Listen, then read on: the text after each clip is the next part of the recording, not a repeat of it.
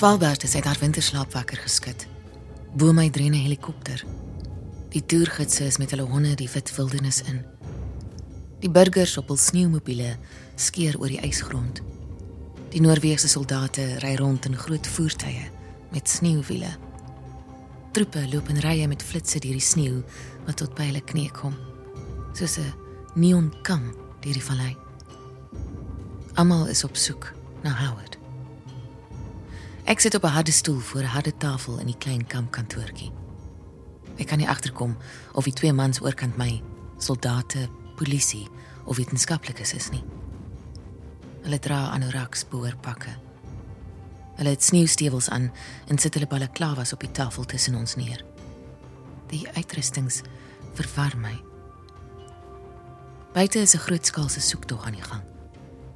Hulle sê nie wie hulle is nie, maar die plaaslike en oorweegse polisie het my reeds ondervra. Hoe lank ken u professor Hansen al? Vra die groot een met die bril en vleesige lippe asof hy kollageen inspuitings gekry het. Sy Engels, soos almal sin in Skandinawië, is vlot, maar sy aksent is nie van hier nie. Ses maande. Ek slaap al bietjie meer as 4 maande by hom. Die man maak 'n merk op die vorm voor hom. Hulle is hier om feite te bevestig, nie om antwoorde te kry nie. Hulle weet reeds alles van Howard en van my. Julle het saam gewerk in Suid-Afrika. Ja, by Gelout Grot. Ek was nie in sy span nie, maar ons het mekaar dikwels gesien. Regmerk by die vraag. Die marder een sonder 'n bril was doodstil. Hy maak meer volledige notas, maar ek is seker dit het meer met my gedrag as met my antwoorde te maak. Wanneer laas het u professor Hansen gesien? Vanaand sal dit 4 dae wees. Te spesifiek. By aandete. Genoeg nou. Het hy enigiets gesê wat u dalk 'n idee kan gee waar hy is? Brilloos, lyk like vir die eerste keer geïnteresseerd. Wat het Howard vir my gesê? As ek die volgende om die sneeu in te stap. nee. Sy laaste woorde aan my was ek hoop ek is verkeerd. As hy later daardie nag by my kom inkruip het, het hy toe iets gefluister. Iets wat ek nie gehoor het nie. Niks. Ons het net oor die gewone goed gepraat. Die gewone goed? Wat ons die volgende dag sou doen by daardie monster. Die monster. Die ding hier buite, die beendere, wat, wat ook al. Wat ook al? Ek het al genoeg TV gekyk. Hulle probeer my op my senuwees maak. Wanneer ek nie antwoord nie, gaan hy voort. Verstel ons van professor Hansen. Enige iets wat die ondersoek kan help. Howard is 48. Hy het ligte hare wat begin grys word en blou oë en ek lag vir hom wanneer hy oor sy Viking bloed praat. 1.9 meter. Effe oorgewig met 'n groot moesie in die waai van sy been. Sy vel is baie wit en hy moet altyd sonblok aansit as hy in die buitelug werk. Hy dra 'n aaklige ou cowboy hoed as hy in die son is en sy maarkuite lyk snaaks in 'n kort broek. Dit is vreemd om in so kort tyd so lief te raak vir iemand. Ek was verlief op Pieter tot lank na ons troue. Maar dit het 'n paar jaar geneem voor ek werklik lief was vir hom. Ek is steeds lief vir hom. Hy is die beste argeoloog in Suid-Afrika. Howard se tweede naam is Louis, na sy ma, Louise. Hy is vernoem na sy oupa. Hy praat baie van hom, die dominee op die klein dorpie in die Noord-Kaap. Hy praat van sy ouma Betty wat hare gesny het. Hoe die gemeente nie gedink het dit is 'n gepaste werk vir 'n mevrou dominee nie, maar hoe almal haar kom besoek het. Sy het hom kleintyd betaal om die hare uit te vee en hy het al die dorp se kinderstories gehoor. Jammer, dokter. Ek kyk op 'n forum om te maak asof hy my van vergeet het. Maar ons soek inligting wat die spanne daar buite kan help. Ons het reeds 'n volledige beskrywing van hom. Sy ma was 'n huisvrou sedert Howard en sy tweelingbroer John se geboorte. Sy pa was 'n elektroniese ingenieur in die lugmag wat op waterkloofbasis aan vegvliegtuie gewerk het. Sy pa, ook John, het van die vliegtuigverf gebruik vir die modelvliegtye wat hy saans in die buitekamer sit en bou het. Sy pa se vriende het saans gedrink. Hy het plastiekmodelle gebou. John Senior is 'n paar jaar gelede dood toe iemand nie in sy triespieël gekyk het nie. Howard is baie na aan sy familie. Hy sê hy kan nie wag om my aan hulle voor te stel nie. Ek is die enigste kind. My ma is dood aan kanker. Wie sterf dis dan nie aan kanker nie. My pa bel my af en toe. Ek sal Howard eendag voorstel aan my ouma wat weier om dood te gaan. Hy is nie jy's fiks nie. Hy kla oor sy knie. Hy sou nie in die sneeu geloop het nie. Hy sou vervoer gekry het. Hy is baie lui. Ek begin huil.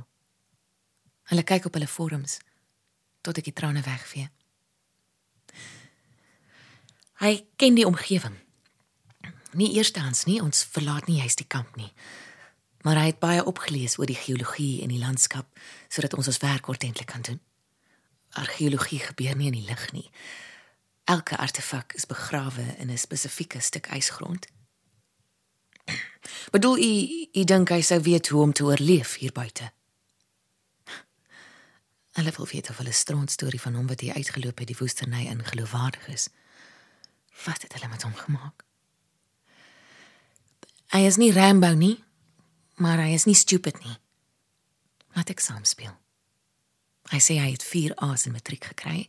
Hy het geskiedenis gaan swat omdat hy gehou het van spookstories. Argeologie was 'n byvak, maar na die eerste semester het hy reeds geweet wat hy eendag wou word. Hulle vra my uit oor my werk in Suid-Afrika, my daaglikse lewe, wie my vriende is. Hulle vra hoe lank ek en Howard al saam is. Hulle is diskreet. Toe ek weer vra wie hulle is, staan hulle op en is dit asof hulle nooit daar was nie. Ek vra mooi en die reddingswerkers laat my toe om saam te vlieg in die helikopter. Ek het nog net een keer my geskou toe ek 11 was in 'n helikopter gevlieg. Die lemme wat bo my begin draai en die engine se ongoddelike geraas is seksie.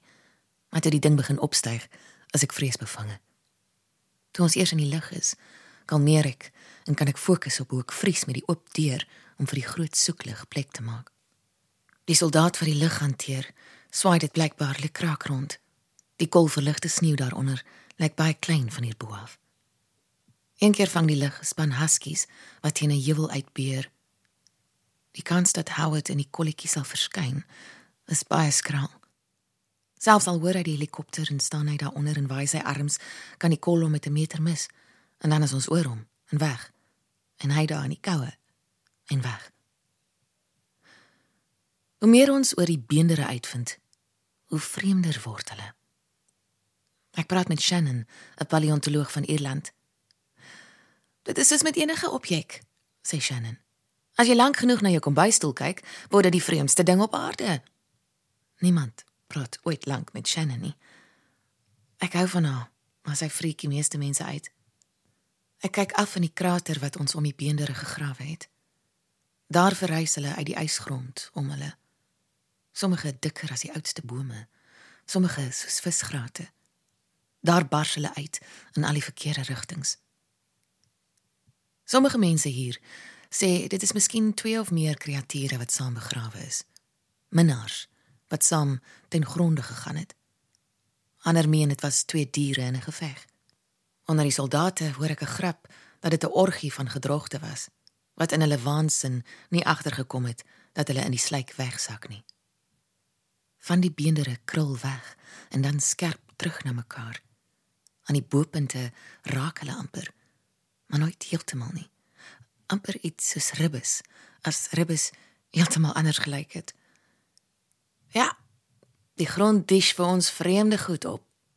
Sit Shannon haar monoloog in die kroeg voort. Toe die horlosie sê, dis aand. Jy moenie te veel probeer verstaan nie. Die aarde is fucking oorspronklik. Elke stofdeeltjie was betrokke by die skepping van die sterre. Die anonieme materiale kom uit die donkerste hoeke. Nou maak stof 'n kombers om die aarde om goed soos hierdie beendere weg te steek. En ons kan aanhou grawe hier, maar dan moet ons weet ons soek vir kak. Daar is niks so hol soos die aarde nie. Die aarde is vol plot holes. Shannon, sê ek. Hou op. Ek sukkel om te drink as jy so aangaan. Onthou net, sê sy terwyl sy opstaan. Wanneer ons so lekker grawe, As ons inval, niemand het al ooit die aardkern gesien nie. Ons hoop maar dis daar en wat daar onder rondkruip, dit wil jy nie weet nie.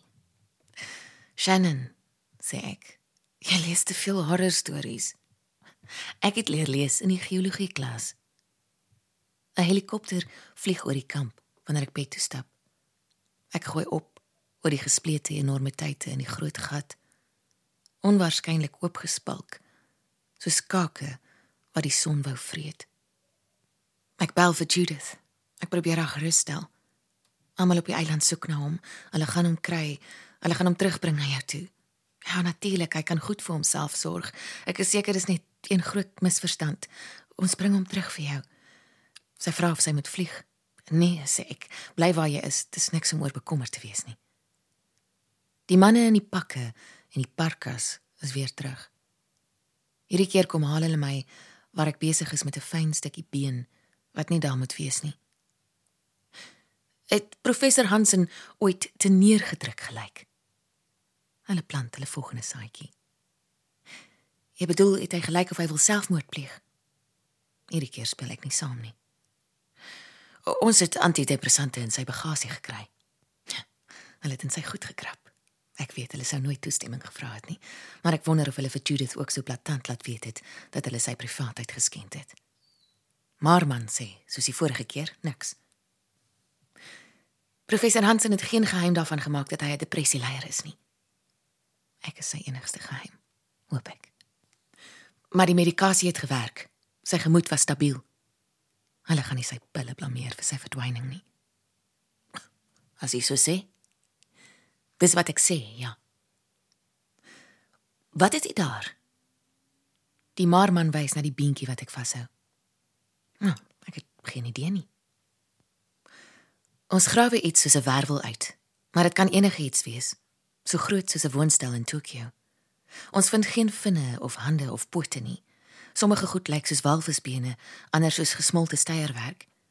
Iemand dink hy het die bokant van 'n kopbeen gevind. Hy roep almal nader, maar dan toe hy verder grawe, staan almal terug. As dit 'n kopien is, weet ons minder as toe ons begin het. Ons aanvaar dit is iets anders en grawe aan. Ons neem monsters, katalogiseer, doen nog toetse en elke dag vorder ons sogenaamd niks. Ek raak huiwerig vriende met Mariana. Ek vertrou nie heeltemal haar simpatie nie. Shannon en Mariana kom al my sons en ons sit in die kroeg. Hulle hou aan ons en praat en ek hoef aan niks te dink nie. Ek is nie gewoond aan soveel drank nie. Party aande heilig op hulle skouers en ander aande gooi ek op in die badkamer. Ek weet hulle weet in hierdie tyd hoekom ek so ontsteld is oor 'n verdwene kollega, maar ons het 'n verswygde kontrak om nie daaroor te praat nie. Hou dit steeds weg. En dit is nou al 6 dae. Almal lees die berigte wat ons joernaliste skryf om die lesers te laat aanhou lees en ons lag almal saam, die joernaliste die hardste. En dan soms word iemand stil. Wat as al die stories of net een van hulle waar is? Waar los dit ons in hierdie plek in hierdie kosmos? Howard is nog altyd weg. En nou is dit amptelik te laat as hy hier uitgestap het die sneeu in sonder 'n tent, sonder voorrade, sonder 'n span honde wat hom na een van die verlate Russiese myndorpies kon neem, dan is hy nou dood. Die snaakste is die illustrasies van die beendere wat in die ponykoerante verskyn. Net so snaaks is wat die fundamentaliste van enige aard te sê het. Volgroeide mans wat in hul ma se kelder sit en videospeletjies speel, oorstroom die internet met teorieë uit die paperbacks wat hulle lees, terwyl hulle medemense bo-grondse lewens lei. Die tyd het gekom vir alles wat daaronder is om boontoe te kom. Die goeie nuus is, hulle was reg. Al hulle games en comics was reg.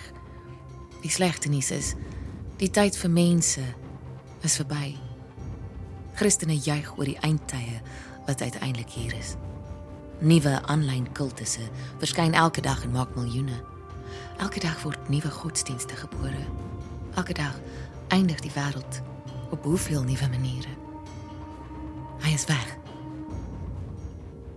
Shannon sê ons het nie hierdie skepsel gevind nie. Dit het ons gevind.